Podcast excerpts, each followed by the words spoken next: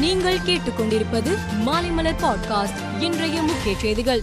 கள்ளக்குறிச்சி மாவட்டத்தில் மர்ம மரணம் அடைந்த பள்ளி மாணவி ஸ்ரீமதி உடலை மறுபிரேத பரிசோதனை செய்ய மருத்துவர்கள் குழுவை அமைத்து சென்னை ஹைகோர்ட் உத்தரவிட்டது.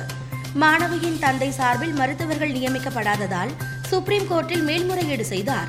இந்த வழக்கு விசாரணையின் போது மாணவியின் உடலை நாளை காலை ஆறு மணிக்கு பெற்றுக்கொள்கிறோம் என்றும் மாலைக்குள் இறுதி சடங்கு செய்து முடிப்போம் என அவரது தந்தை உத்தரவாதம் அளித்தார். மெரினா கடற்கரையில் அண்ணா நினைவிட வளாகத்தில் இரண்டு புள்ளி இரண்டு மூன்று ஏக்கர் பரப்பளவில் முப்பத்து ஒன்பது கோடியில் அரசு சார்பில் நினைவிடம் கட்டப்பட்டு வருகிறது.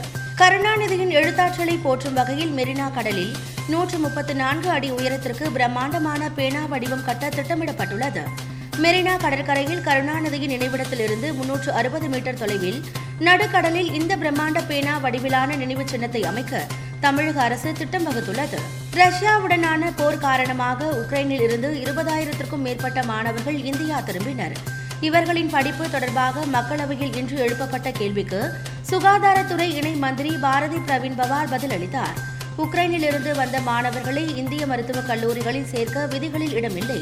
உக்ரைன் மட்டுமல்ல வெளிநாடுகளில் இருந்து இங்கு வரும் மாணவர்கள் இந்தியாவில் சேர முடியாது என்றும் அவர் தெரிவித்தார். கேரளாவில் குரங்கு அம்மை பாதிப்பு அதிகரித்து வருகிறது. இந்த மாத தொடக்கத்தில் ஐக்கிய அரபு எமிரேட்ஸில் இருந்து கேரளாவுக்கு வந்த முப்பத்து ஐந்து வயது நபருக்கு காய்ச்சல் இருந்ததை அடுத்து அவருக்கு குரங்கு அம்மை பரிசோதனை செய்யப்பட்டது.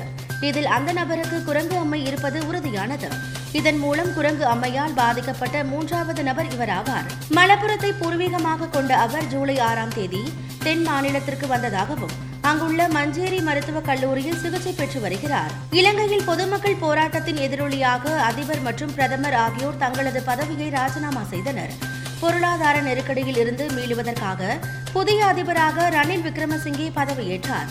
ராஜபக்சே கட்சியை சேர்ந்த தினேஷ் குணவர்த்தன புதிய பிரதமராக தேர்ந்தெடுக்கப்பட்டார். இதையடுத்து இலங்கையின் பதினைந்தாவது புதிய பிரதமராக தினேஷ் குணவர்த்தன இன்று பதவியேற்றுக் கொண்டார். இவருக்கு அதிபர் ரணில் விக்ரமசிங்கே பதவி பிரமாணம் செய்து வைத்தார்.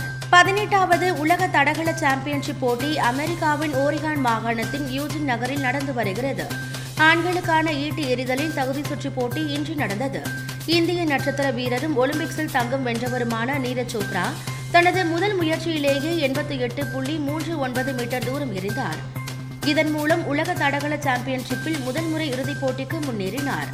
பி பிரிவில் இடம்பெற்றுள்ள மற்றொரு வீரர் ரோஹித் யாதவ் எண்பது புள்ளி நான்கு இரண்டு மீட்டர் எறிந்து இறுதிப் போட்டிக்கு தகுதி பெற்றார். இந்திய அணியின் முன்னாள் கேப்டனான விராட் கோலியின் பேட்டிங் ஃபார்ம் அதிகளவில் விமர்சிக்கப்பட்டு வருகிறது.